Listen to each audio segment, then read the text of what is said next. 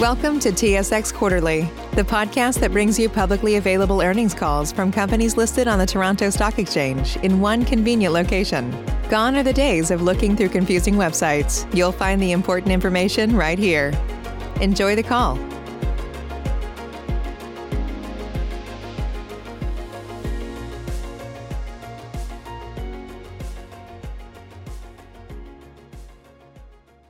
Good morning. My name is Valerie, and I will be your conference operator today. At this time, I would like to welcome everyone to the Canadian Tire Corporation Limited First Quarter Results Conference Call. All lines have been placed on mute to prevent any background noise. After the speaker's remarks, there will be a question-and-answer session. If you would like to ask a question during that time, simply press star, then the number 1 on your telephone keypad. To withdraw your question, press star, then the number 2. We ask that you limit your time to one question plus a follow-up question before cycling back into the queue. This morning, Canadian Tire Corporation Limited released their financial results for the first quarter of 2021. A copy of the earnings disclosure is available on their website and includes cautionary language about forward-looking statements, risks, and uncertainties, which also apply to the discussion during today's conference call. I would like to turn the call over to Greg Hicks, President and CEO. Greg? Thank you, operator. Good morning and welcome, everyone. I'm joined today by our CFO, Gregory Craig, and by T.J. Flood, President of Canadian Tire Retail, who will be participating in the Q&A portion of the call. As we continue to navigate the COVID-19 pandemic, Q1 once again brought its share of unique challenges, including significant restrictions across our store network. A mere 40% of our CTR and SportChek stores and only 60% of our Mark stores were open at the start of the year. Although we returned to full operations across the business in March, we still face strict restrictions today across many parts of Canada. But relentless as COVID-19 may be, we keep overcoming the ongoing hurdles, as proven by the sustained momentum of all of our businesses and unprecedented results in the first quarter, including over $3 billion in retail sales and consolidated comparable sales up more than 19% across our banners. Normalized income before taxes was up more than $200 million in retail and $56 million in financial services. As a result, we delivered first quarter normalized diluted earnings per share of $2.57. Equally important to what we achieved in the first quarter is how we achieved it. Over the past year, I've often referenced our purpose of being there for life in Canada and how that has served as our North Star throughout COVID-19. And as the pandemic persists, so too does our purpose, and that is thanks to our people. I want to thank all our team members for their unwavering efforts in helping foster our culture of connection. Our incredible results would not be possible without our distribution center and contact center teams, along with our store staff, associate dealers, and corporate employees who continue to be there for each other, our customers, and our communities. Together, we are making life in Canada better for our customers. Our multi-category assortment across all banners continues to prove integral to meeting the demand for products in backyard living, outdoor activities, and home projects.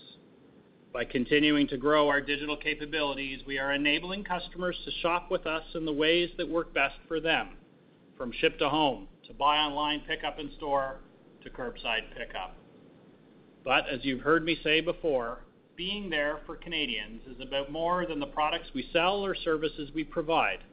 It means supporting our communities when they need us most. Through Jumpstart, we've accelerated our efforts to help kids reconnect with sport once it's safe for them to do so. In Q1, we committed an additional $12 million to the Jumpstart Sport Relief Fund, and to date, $3.25 million have been dispersed to more than 300 community sport organizations. Our authentic connection with our communities helps foster and reinforce our connection with our customers, and we have the results to prove it. With that, let's dive into the specifics of our Q1 results. Given the patterns we normally observe in the first quarter, we were impressed to see both our retail and financial services businesses deliver such strong results. In the face of considerable restrictions in the first 6 weeks, retail top line was resilient and, coupled with solid operating leverage, delivered strong bottom line. Financial services gross margin and income were up significantly, reflecting strong portfolio risk metrics along with encouraging customer spend and payments trends. Gregory will provide more detail on the financial performance of each of the banners, but before he does, I want to speak to the retail landscape in the quarter and outline how we continue to evolve our omni-channel offering and our engagement with our customers. With ongoing stay-at-home restrictions and Canadians unable to travel for March break vacations, it should come as no surprise that our credit card spend data showed a shift away from travel and entertainment categories in Q1. But Canadian consumer spend was healthy in Q1, and significant COVID-19 spend substitution in the average Canadian household benefited us and helped us gain market share. We continue to see tailwinds around our key categories with the move to one-stop shopping. Our staying power and strong own brands across Canvas, Backyard Living Products, Kitchen and Tools at CTR, as well as Helly Hansen Industrial Workwear at Mark's, helped us capitalize on what customers wanted to buy. In addition to sales being up across all our banners, sales increased within every division at CTR. Over 70% of categories at CTR grew, and over 60% of them had double-digit sales growth.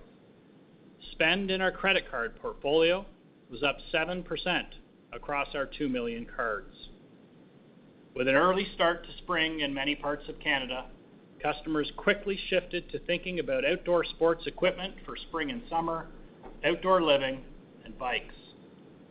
As such, we saw an increase in purchases of items like patio sets and products from our backyard fun and gardening categories, driving an increase of more than $100 million across our seasonal living and playing divisions. Automotive categories at CTR were up as Canadians prepared for a summer at home or on the road in Canada. Given the tremendous demand for bikes last year, CTR dealers ordered aggressively and merchandised earlier this year. Our ability to reliably source stock and assemble bikes puts them within easy reach of customers. This is proving to be a differentiator for us in the market and contributed to increased own brand penetration. Across our cycling categories at CTR and SportCheck, our bike business was up over $50 million compared to last year.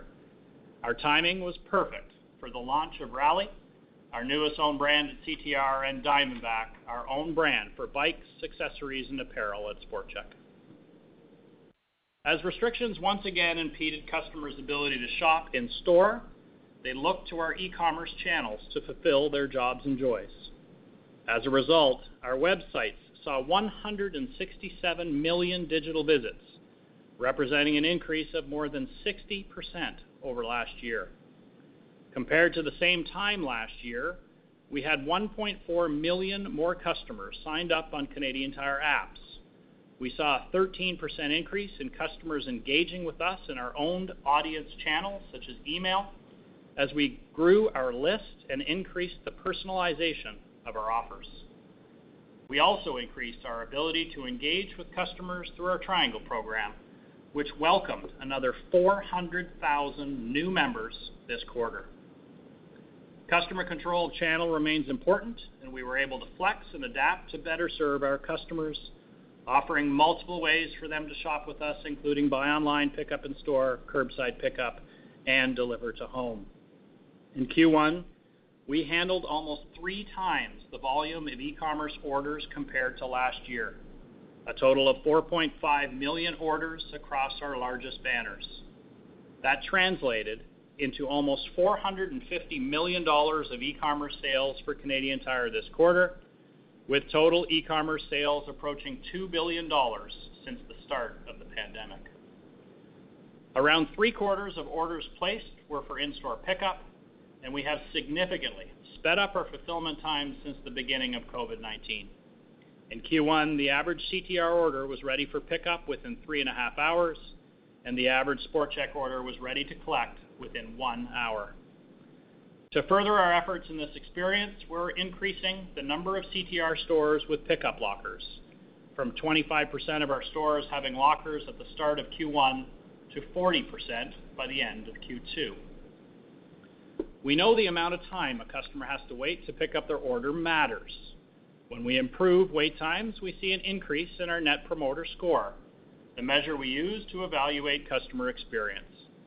The adoption of lockers at CTR is playing an important role in ensuring less friction in the pickup process, ultimately creating a more seamless experience and improved customer satisfaction.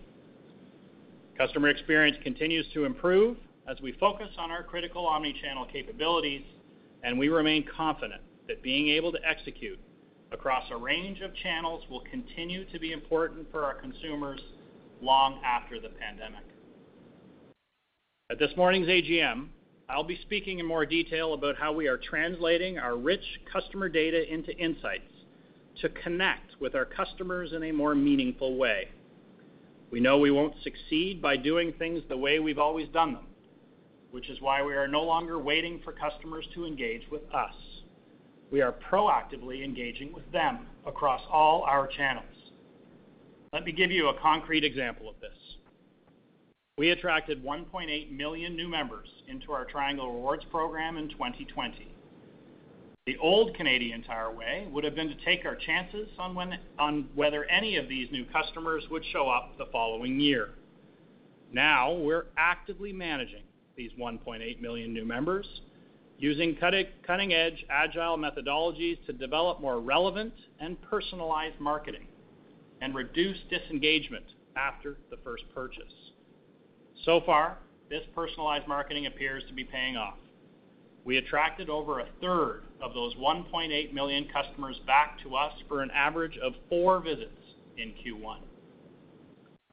We're also working on how we transform the digital engagement experience with our credit card holders, customers who are among some of our most active Triangle members. With that, I'm pleased to announce that Ayaz Pira will be joining us on June 1st as President, Canadian Tire Financial Services, and President and CEO, Canadian Tire Bank, assuming the leadership of the bank from Mahesh Wickramasinghe. Ayaz has significant experience in and knowledge of digital transformation, and we look forward to welcoming him to the company and benefiting from his skills and leadership. And with that, I'll hand it over to Gregory to take you through the financial highlights of the quarter. Thanks, Greg, and good morning, everyone. As Greg has said, it was a great quarter for CTC, both from a sales and a profitability perspective.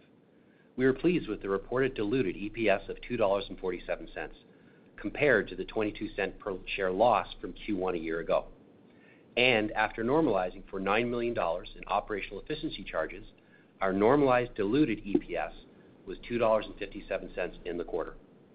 As a reminder, last year, the COVID-19 pandemic and related market disruptions had significant impacts on our business, affecting our consolidated earnings by $94 million and our EPS by approximately 96 cents in Q1 2020. In addition, 2020 was a 53-week year. Consistent with our past practices and to ensure better comparability, we have provided comp sales growth on a time-shifted basis. This means that sales from week 1 this year are compared to sales from week 2 in the prior year. In contrast, retail sales growth is calculated without any adjustments. This drives some difference between retail sales and comp sales results in the quarter, particularly at Mark's and Sport Chek banners. With this, let me take you through a few of the financial highlights in the quarter, starting with sales and revenue. In the first quarter, we grew our retail revenue by $566 million, or 27% excluding petroleum. CTR revenue growth was the real standout, increasing $489 million, or up 35% in the quarter, surpassing comp sales growth of 19%. Strong dealer demand remained the primary driver this quarter.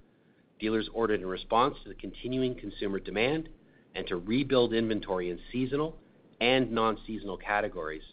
And through our strong vendor relationships, we were able to secure inventory and meet their needs. More than 60% of the dealer shipment growth was to support spring-summer outdoor activities with products such as patio furniture, inflatable pools, barbecues, and bikes, all categories with a strong sell-through last year. And dealers also continue to replenish life-at-home categories, such as kitchen, tools, and paint.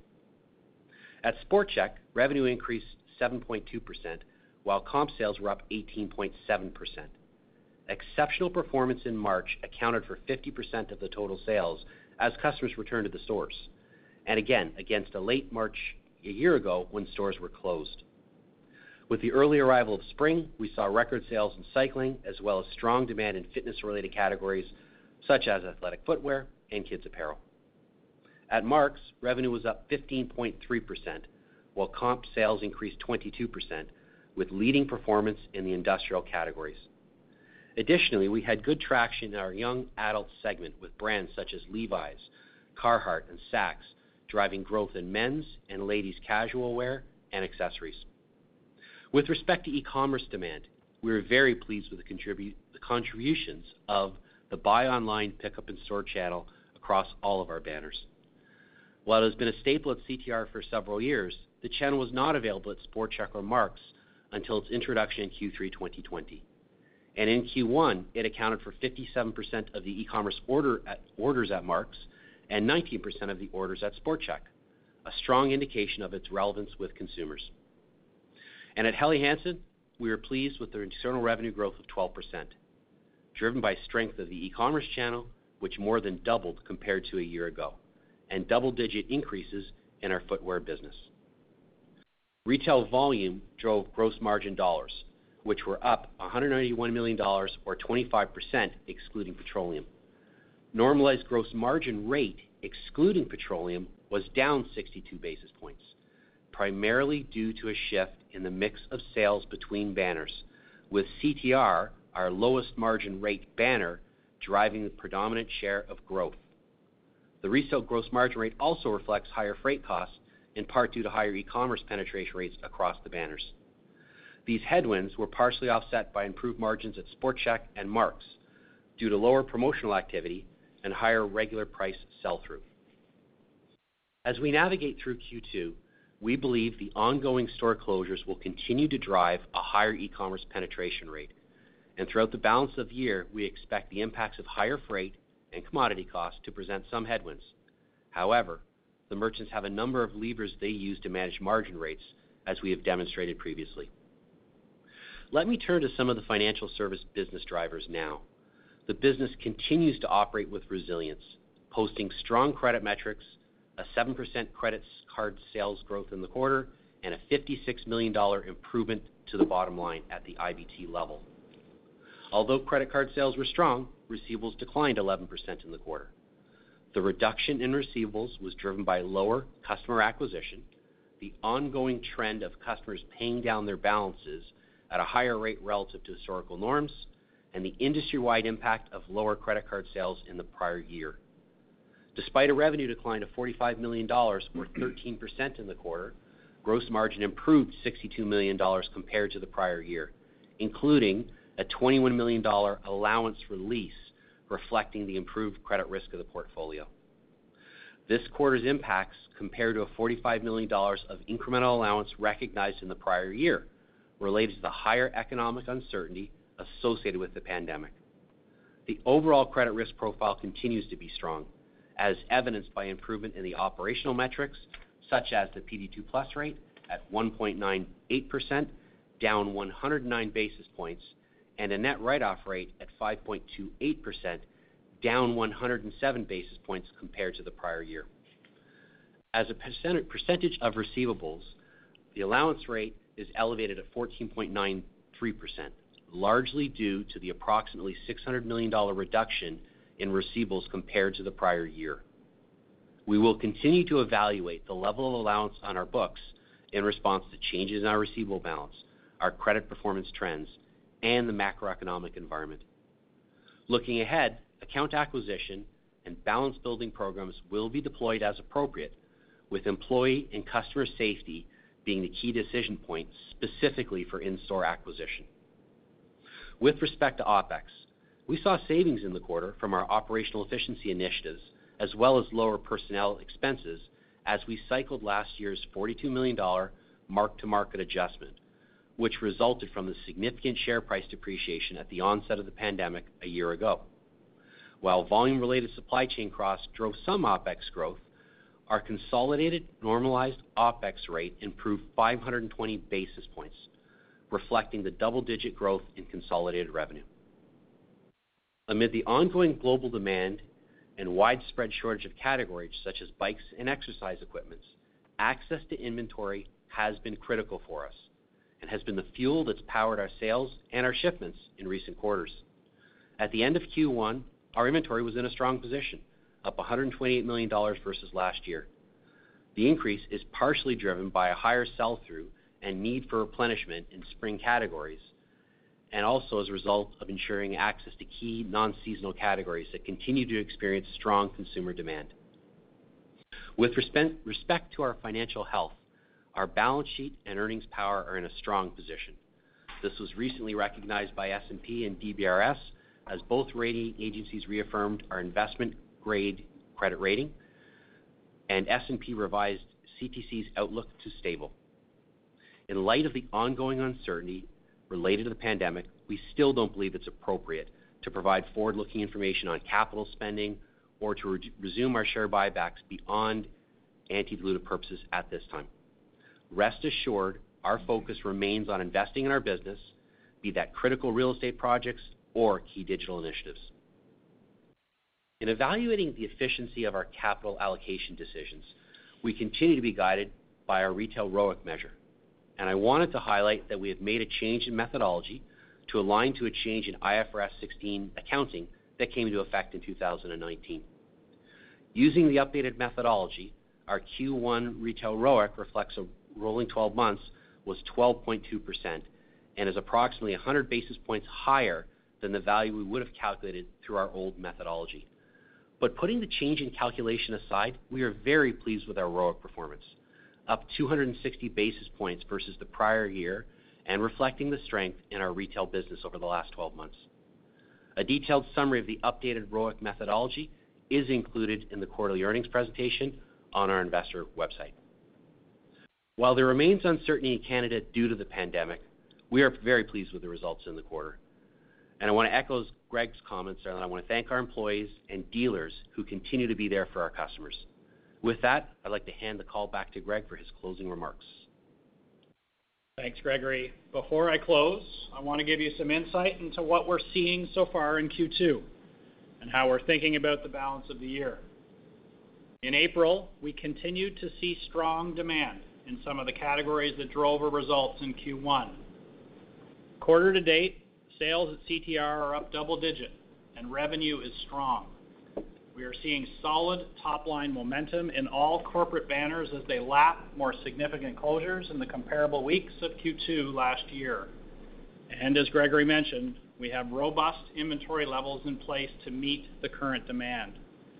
We expect spending in some categories to ease as we move through the third and fourth quarters and as we cycle a very robust Q3 and the highest Christmas on record in Q4. Although we all hope the end of COVID-19 is in sight, there is no telling when we'll reach the other side of this crisis.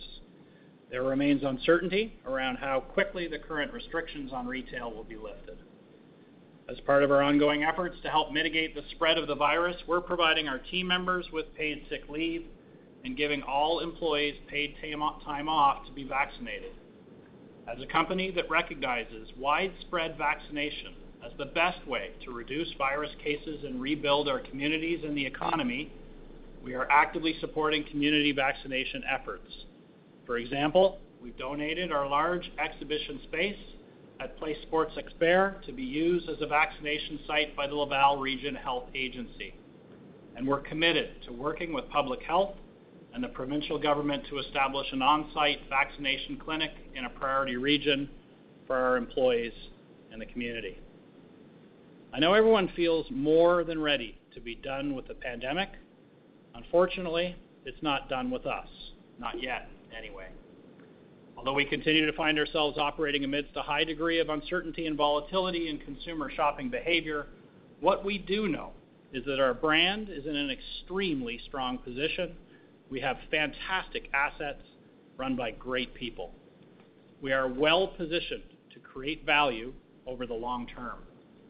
No matter how long it takes, we will stay connected to our purpose of being there for Canadians, and protecting the health and safety of our employees and customers will remain our top priority.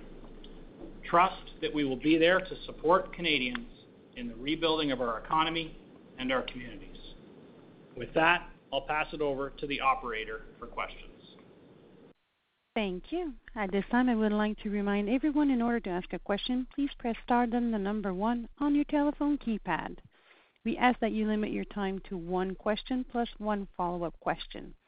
We'll pause for just a moment to compile the Q&A roster. Our first question is from Irene Patel with RBC Capital Markets. Please go ahead. Save big on brunch for mom, all in the Kroger app. Get 16-ounce packs of flavorful Angus 90% lean ground sirloin for $4.99 each with a digital coupon. Then buy 2, get 2 free on 12 packs of delicious Coca-Cola, Pepsi, or 7-Up, all with your card. Shop these deals at your local Kroger, less than 5 miles away. Or tap the screen now to download the Kroger app to save big today. Kroger, fresh for everyone. Prices and product availability subject to change. Restrictions apply. See site for details. Thanks, and good morning, everyone. First of all, thanks for all the color on sort of trends in category performance. Just want to drill down a little bit into that. So obviously very strong in Q1, and can you give us some color around the sort of the category performance quarter two to date, which your commentary around double-digit sales growth is really interesting given the restrictions, particularly in Ontario. So anything you can provide there would be very helpful. Well, maybe I'll take that, Irene. I know in reading all of the preview reports, we had a pretty good idea that our looking forward expectations was the most topical for everyone. So why don't I spend a little time here so everybody can get a better sense on how we're feeling about the business and what we're dealing with, and if we need to double click on any categories or what have you, between the three of us, I'm sure we can provide more color if I don't hit the mark. When we think about looking forward, Irene, we think about it on two timelines: post-pandemic and right now, while we're still in it. I'll start with how we're feeling post-pandemic because I think it's important. I mean, look, I feel really good about the fact that we have a competitive omni-channel offering. I think there was some question about our ability to compete in a digital world pre-pandemic, and I don't think anybody should doubt our ability now. We're run rating for an e-commerce business north of $2 billion. We engage customers with many options for fulfillment across all banners, and can offer the customer more control over their online orders. Our digital marketing capabilities are strong. Our own brand portfolio is strong and growing. We have traction around cost leverage and a more disciplined way about us with regards to expense control. Our customer analytics with Triangle, both credit card and base loyalty, are evolving rapidly, and we have tremendous reach with Canadians. I think we're making great strides from a social impact standpoint.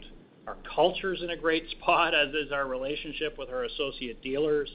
We're attracting and keeping strong talent, and we're in a strong financial position. I mean, there's a lot to like right now.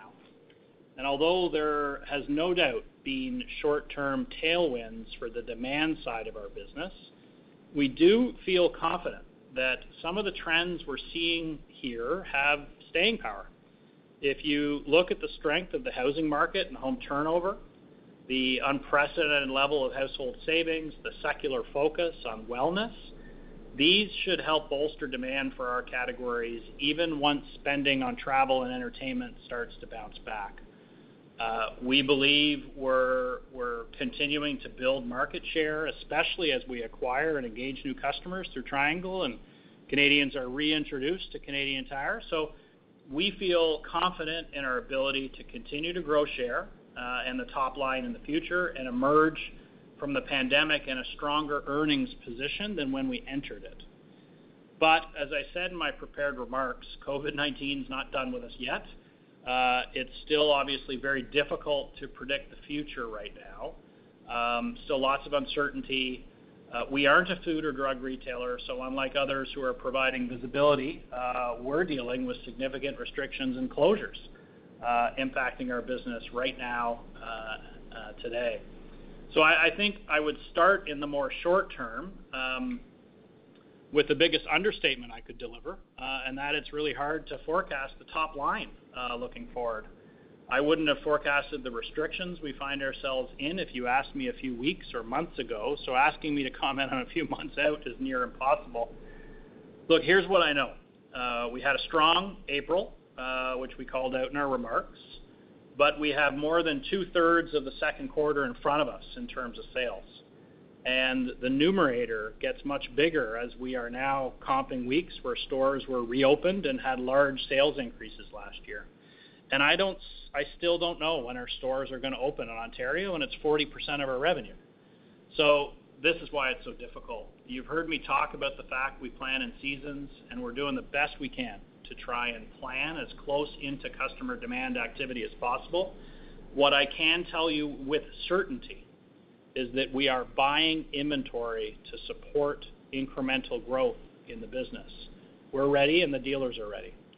And I think that's just what you need to do to be ready for in this type of environment. We're really good at sourcing inventory.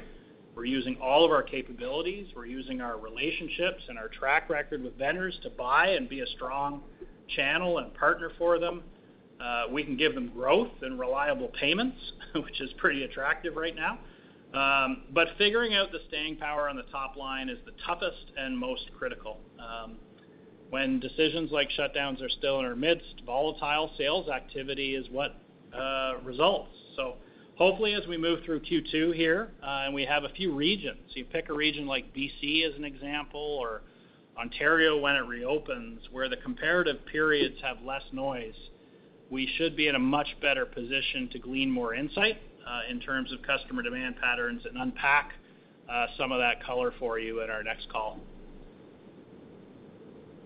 That's really great and really helpful. Thank you. Just to follow up, if I might, which is obviously now with Triangle and sort of growth of the credit card and membership, you have a lot of very granular data. So what is your granular data showing you about the purchasing patterns of your customers year over year, and also sort of your share of consumer wallet in key categories versus, you know, other retailers? I'd say, you know, one of the things that we're seeing that's interesting, Irene, is the towards the end of the quarter, the spend heat maps in our credit card by category started to go green in categories that had been red for 12 to 14 months. When you look at spend categories like auto. Spend categories like travel, spend categories like dining and restaurants. So that is most likely, those are national heat maps, so it's most likely being driven by regions outside of Ontario. But I think those are interesting trends in terms of what we're seeing from a customer pattern standpoint.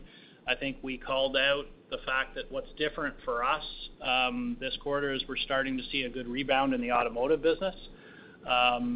It seems to be preparation for travel. Our tire business is strong when you think about rooftop carriers, outdoor recreation, et cetera. We're seeing good bounce in those categories right now. So those would be some of the nuances and some of the windows we would have that would indicate that there are different mindsets emerging. With Canadians right now, and as you point out, we do have those nice data windows, with some of them potentially being lead indicators for us as we start to plan the rest of the year. That's great. Thank you. Thank you. Our next question is from Mark Petrie with CIBC. Please go ahead. Yeah, good morning. Greg, I just want to follow up on one of your comments there. Obviously, it's impossible to predict, retail sales patterns, particularly into the second half of the year, given the big comps that you guys are going to be lapping. But the comment with regard to buying inventory to support growth, was that geared towards the second half? Is that the sort of time frame you're talking about? Well, I'd say it's just our overall mindset and approach to the whole business, Mark. It certainly, as we talked about before, was the way we keep talking about planning the business in seven seasons. Is the way we planned for the first few seasons here that helped here in the first quarter. It's the way we would have planned in terms of our approach for Q2, and it's the way we're planning for Q3 and Q4. As we move forward here, we'll get some indicators from our dealers in terms of how bullish they're believing some of the categories, how bullish they are in some of the categories where they ended up quite lean last year. TJ can probably speak to this. I would say they have very bullish mindsets. I mean, they're continuing to order and they find themselves, as we alluded to in our Q4 call, pretty lean in some important categories for Q3, Q4 businesses as we approach those seasons. So TJ, if you want to add any more color to that. Yeah, hi Mark, it's TJ. One other piece I'd like to just kind of highlight when you're contemplating our investments in inventory is we had significant growth last year. Kind of multiple years of growth happening in one year. And for us, whether you look at it from the corporate side or from the dealer side, effectively we've had a step function change in terms of the size of our business. And we have to inventory up in order to continue at that pace and grow beyond it. So you're seeing us act accordingly and buying quite aggressively. And you're also seeing the dealers do the exact same thing. They recognize from a dealer perspective that inventory is the fuel that drives our growth, and they've been very aggressive year to date, coming off a year in the spring-summer categories where we depleted a lot of inventory. The consumer demand last year just far outpaced the supply that we had, even despite the fact that we brought in as much as we did last year. So overall, we're kind of in this position of right-sizing the business, so to speak, from an inventory perspective. And we're going to continue to buy aggressively because what we don't know is what restrictions are going to happen and those types of things. But what we do know so far is that when we're unfettered, our consumer demand still is strong. And we want to put ourselves in the best position to deliver against whatever consumer demand is there. So that's the approach we're taking. Okay, that's very helpful. And I guess just to clarify, I mean, obviously there are some categories where inventory is really lean in the market, but it sounds like you don't expect that to be a material headwind for you, at least in the next or basically through all of this year. Is that a fair statement? Yeah, I would say that there are definitely some categories that we continue to chase, and that there's demand that's outpacing our ability to supply, but we are aggressive on chasing that inventory. We're a couple categories that have continued to kind of really push hard, even into Q2 after strong, and Q1 would be like backyard furniture and things like that. So we're still trying to be aggressive to buy those. So I wouldn't say we're out of the woods on supply entirely, and there's certainly some categories that we're going to be chasing, but we're feeling like we've put our best foot forward in aggregate to drive growth.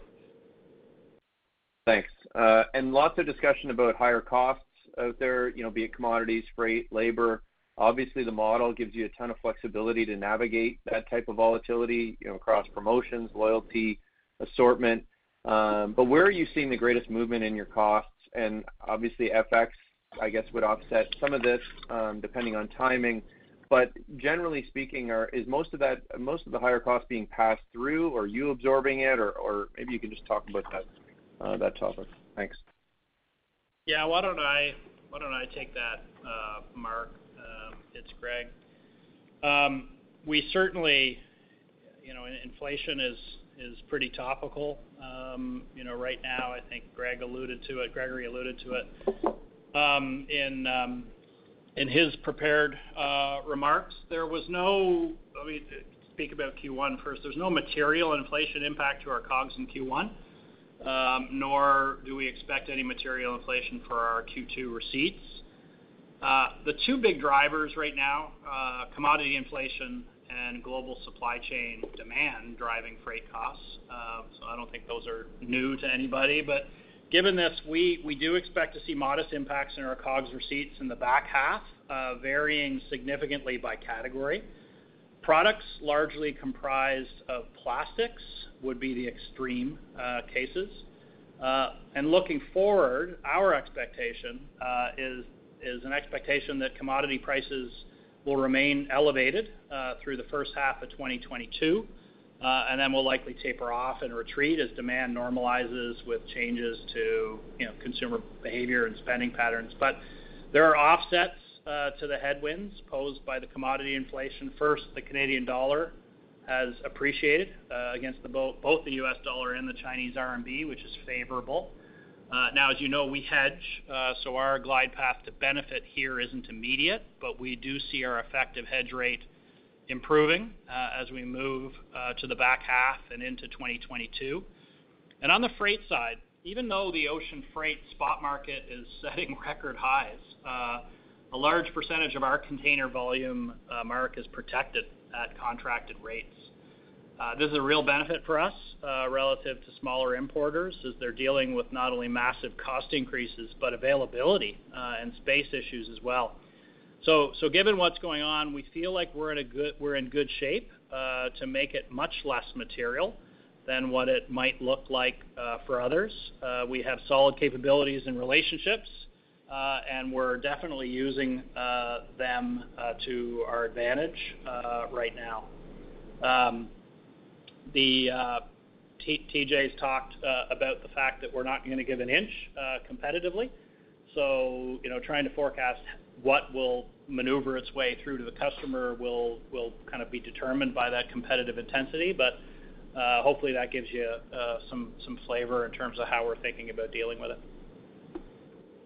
Very helpful. Thanks a lot and all the best. Thank you. Our next question is from Patricia Baker with Scotia Bank. Please go ahead. Thank you and good morning, everyone. I just want to talk a little bit about the strong sales in the quarter, which were phenomenal and, as you noted, unprecedented. And I guess, in part that's owed to your unique and really, favorable assortment. And you referenced the fact that you're seeing market share gains. So I'd be curious if you could talk a little bit about where you think those share gains are coming from, and why the primary reasons you think you're gaining share, and then trying to square that a little bit with TJ's comments around inventory. It certainly sounds like the corporation and the dealers feel that those share gains, based on TJ's comments, are something that is sustainable, and you expect that you will continue to keep those gains. Yeah. Hey, Patricia, it's TJ. I'll talk a little bit about share in Q1. Overall, by all measures, we measure share in various ways with various outside kind of parties as well as our inside data. We feel like we gained market share in Q1. That despite some significant store closures early in January into mid-February.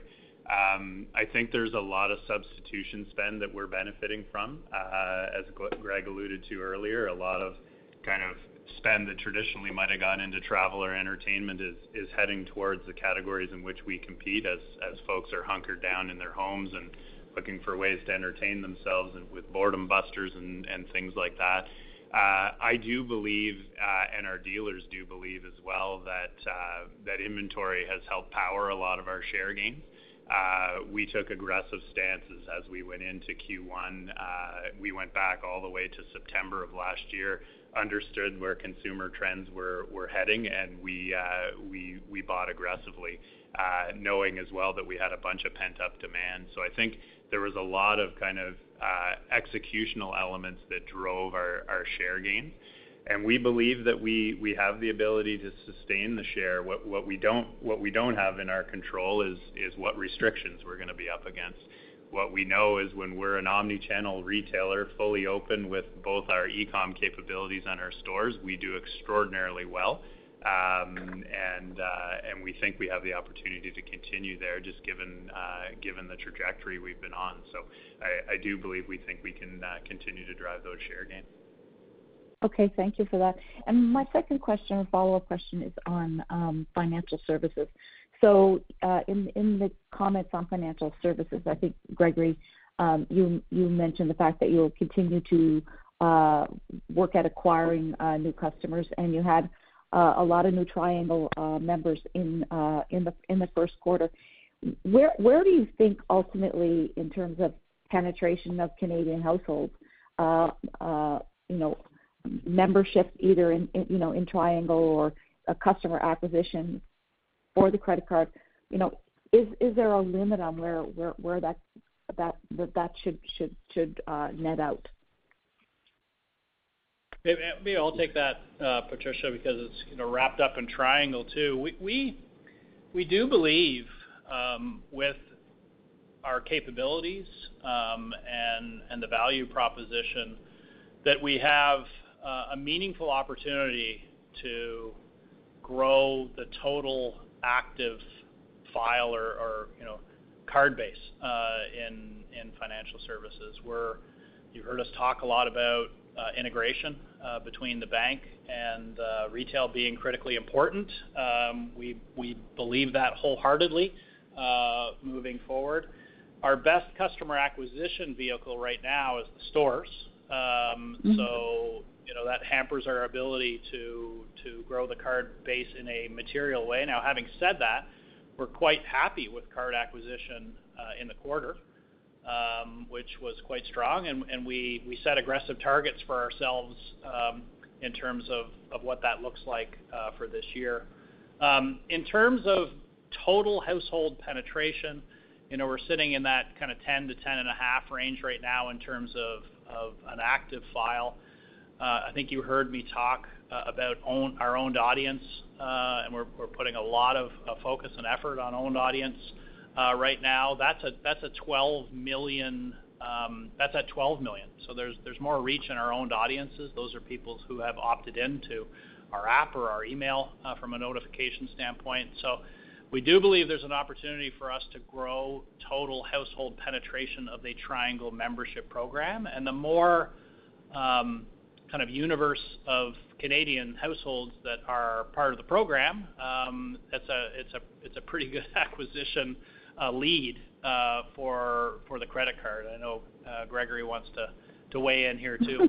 Yeah, I wanted to emphasize that last point, Patricia. Is if you think about it, I mean, as you know, the store is the main source of acquisition. It's just such a rich pool of customers for financial services, and for all intents and purposes, we haven't really been in the store for the last 12 months in any scalable manner. So when we feel comfortable that we can go back, safely for, as I said, customers and employees, I think there's lots of availability to grow. And I just wanted to echo Greg's comment around a really healthy way to grow the card business is as well to convert loyalty customers to credit card customers. And I think, as we continue to integrate Triangle even more, I just think the pool for the financial services division to continue to bring more customers other ways to earn Canadian Tire money is even faster. So I think the opportunities are there. It's just I think we want to be careful about not going too quickly with the store acquisition side of it. So I think we're still a little bit away from that, Patricia, but once we get through and the world is, knock on wood, back to some sense of normality again, I think we're very optimistic about being able to grow that card file again. Okay, thank you both. Thank you. Our next question is from Brian Morrison with TD Securities. Please go ahead. Yeah, thanks very much. Hey, Gregory, can we stick with financial services here? You've got this allowance release again this quarter. You've got commentary on improved savings rates. And then I would say with the improved economic outlook, should we expect this release trend to continue throughout the years? The allowance provision is still well above the pre-pandemic levels, and GAR is lower. And then just following up on that, it's very encouraging to see your 7.1% increase in card spend. Can you just kind of outline for us where card spend is relative to pre-pandemic levels? Yeah, so Brian, it's Gregory here. Let me take that one. I'll start with the allowance first and foremost, and you know how we do this, which every quarter we take a look at what the allowance is and all the factors and make assessments on as we're looking forward, because it is a lifetime loss estimate. It's not losses in the next 12 months, it's lifetime. And where we ended the quarter, we feel very good and very comfortable. We have a simple way to look at it is look at, the allowance dollars and look at your last 12 months of actual write-offs. We have over 3 years of losses kind of on the balance sheet right now in our allowance.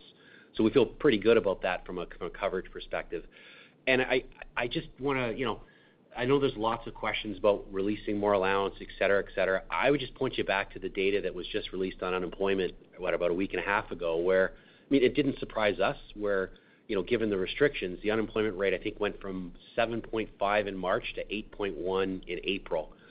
Now, again, given restrictions and what that did to job loss, we weren't surprised. But I think, Greg said, I don't think we're through this yet. So, we watch the trends very carefully, the macroeconomic ones.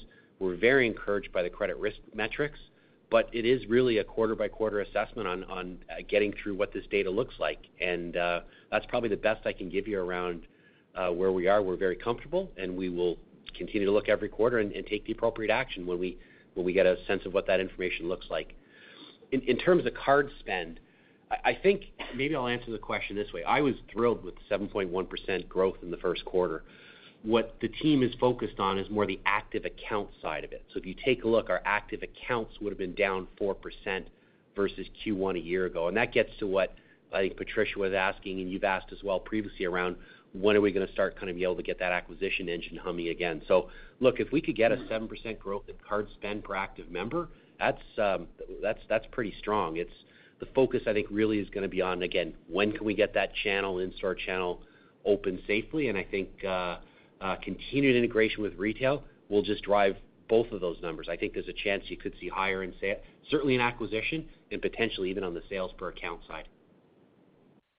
Okay, and then follow-up question on the retail, maybe for TJ or for Greg. And I'm not sure you can answer this question, but you've talked about how demand at CTR remains off the charts. The dealers remain very bullish. You've had this great variability the last several quarters with respect to revenue and retail. When can we expect that this should be back in equilibrium? Should we expect that in coming quarters, or are we still going to have this revenue growth in excess of retail? Right. So this is Greg. You're right. That is difficult to answer. Listen, I've been around the CTR business for a good amount of time, and it's tough for me to assess and model in my mind, so I can appreciate how difficult it is for you for your models. I think the most important thing to ground on is what TJ said before, is the fact that we're trying to support a step function change in our revenue.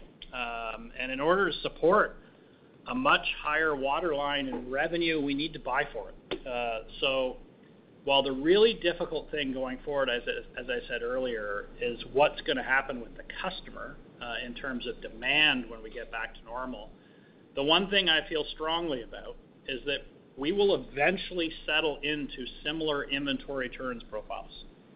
Ideally, we get some efficiency. We're seeing that relative to 2019 right now.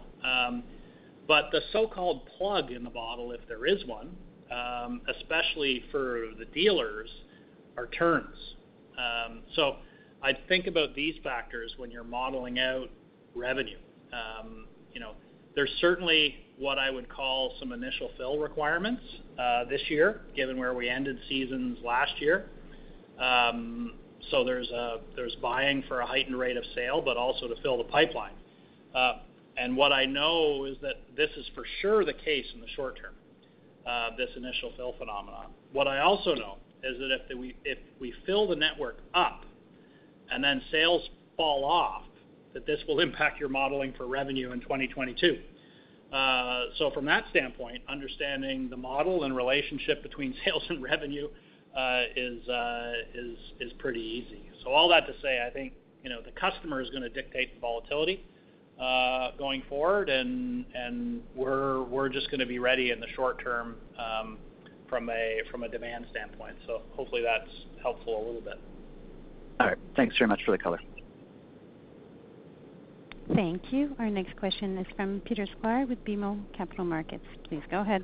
Okay. I'm just wondering if you could talk a little bit about the performance of the Ontario Canadian Tire bannered stores. So my understanding during the lockdowns would have been that you would not have allowed store pickup. So the customer was not allowed to come into the store to pick up. So you were limited to curbside. So earlier in your discussion points, you were talking about, you know, how well pickup is doing. So if my description of what you were allowed to do and not allowed to do was correct, can you talk about how the Ontario stores did, given that they were limited to curbside? Yeah, Peter, it's TJ. I can take that one. You are correct in your assessment for how the Ontario stores had to operate. Pretty much starting Boxing Day right until mid-February, we were only open for curbside service through our e-com channel and also by appointment within auto service. So during that time frame, our sales were, I would call them resilient. We were obviously down, comping what we would have when we would have been fully open. But then we also saw a kind of pent-up demand phenomenon when we opened back up in March and finished the quarter very strong in Ontario. As you go into Q2, it's a little bit different from a comp perspective because the restrictions are there. But up until a couple of days ago, we had similar restrictions last year. So right now, as we're sitting in Ontario, we've had quite strong sales in Ontario up until the last couple of days because now we're starting to comp being open last year. Not only open, but open with massive pent-up demand after being closed for a month. So a lot of variability in performance when you're opening and closing like that, but hopefully that gives you some color on how we performed. Yeah, no, I get that. That was good. And then my follow-up question is, like, as you know, due to the, generous benefits that are being offered by the federal government, in terms of wage supplementation, are the dealers having any trouble getting people to come into work? Is that an issue for them? Yeah, Peter, it's TJ. Over time since the pandemic started, labor is always something that we're levering up and down. And I think as the demand at Canadian Tire went up extraordinarily in a very short period of time, there definitely were some challenges getting labor across the country. But our dealers do an extraordinarily strong job of managing their business very tightly that way. They've upped their recruiting efforts and those types of things. But I think it's safe to say that labor has been, in certain markets, particularly in some of the markets at West and in Ontario, it has been tough at times to get labor, and it continues to be as we go forward here. Okay. Thanks very much. Thank you. Our next question is from Michelle Schrader with National Bank. Please go ahead. Hi. Thanks for taking my questions. I just wanted to get your perspective on the margin sharing arrangements with the dealers at CTR. Given the large comp in Q1, should we expect a favorable true-up in coming quarters related to that agreement? And if so, when should we expect it? And can you offer us any help on how we should think about that benefit if it in fact is expected to come? Hey, it's Gregory here. I'll take that one, Vishal, and you can ask a follow-up hard accounting question for TJ. I think, as you know, the complexity with the margin sharing arrangement is when our dealer year ends are, right? So they're not all in one day. So if we have 492 odd dealers, they kind of vary throughout the year. So to answer your question, when we do the accrual, we're doing it kind of based on year end and projection. So we actually did a true up this quarter for our estimate from that we made in Q4 because we had some more dealer return year ends come in, and we did actually increase the accrual a little bit. So we did increase the margin a little bit relative, not anything near what we would have done to Q4. That's why we really didn't call it out because it wasn't nearly as significant as it would have been in the previous quarter. But there'll be an adjustment in Q1, and there might be a small adjustment in Q2, depending on the returns that kind of cascade in.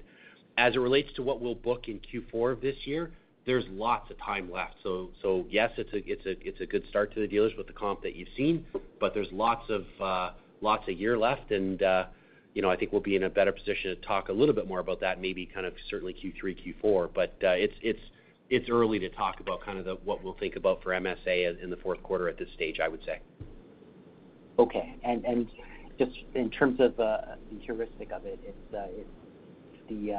the retail sales come in stronger than CTR plan, then there's a true up going back to the corporate. Is that a fair way to think about it? Well, it's broader than just sales, right? Think of dealer profitability. So it's, you've got to remember, they've got to manage margins, they've got inventory, they've got personnel costs, et cetera. So you have to look at the overall kind of four-wall profitability is how I would say it. So the fact that sales are up, let's not kid ourselves, that's a great sign, but there's more to it than just sales being up, just so we're all clear. Okay, thank you for that. In terms of the owned brand strategy, there seems to be continued traction with that. I'm wondering how management reflects upon that strategy, if anything has changed, and should we expect more acquisitions of brands looking forward? Yeah, we're really happy, Vishal, with the performance of own brands. I think we called out the performance in the quarter. We saw great penetration rate increases to the tune of, I think, 250 basis points in CTR. We're seeing continued penetration momentum in Sport Check. We called out bikes as a shining own brand example in Sport Check.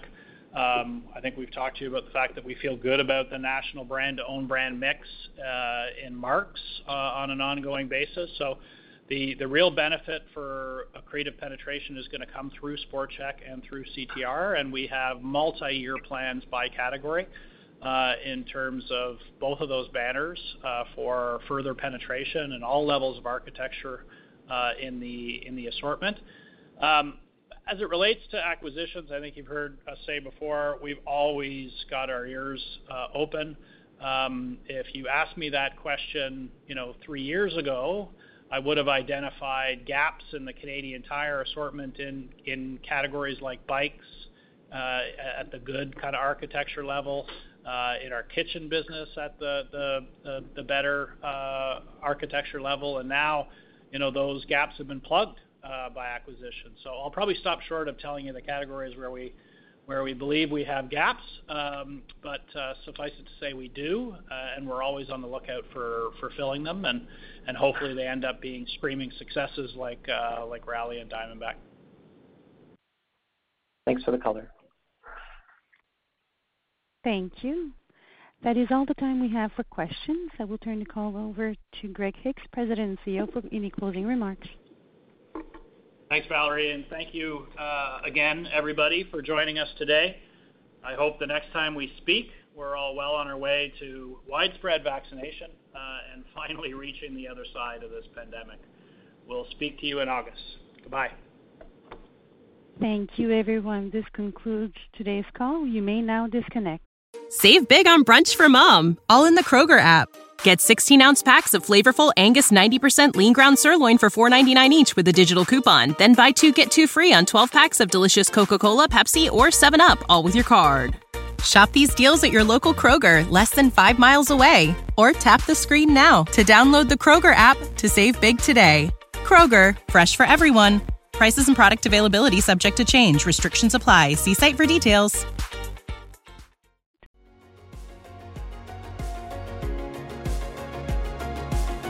Thank you for listening to TSX Quarterly. If you enjoyed the cast, remember to leave a good rating. And remember, for any additional inquiries, please consult the company's investor relations section on their website. See you next time.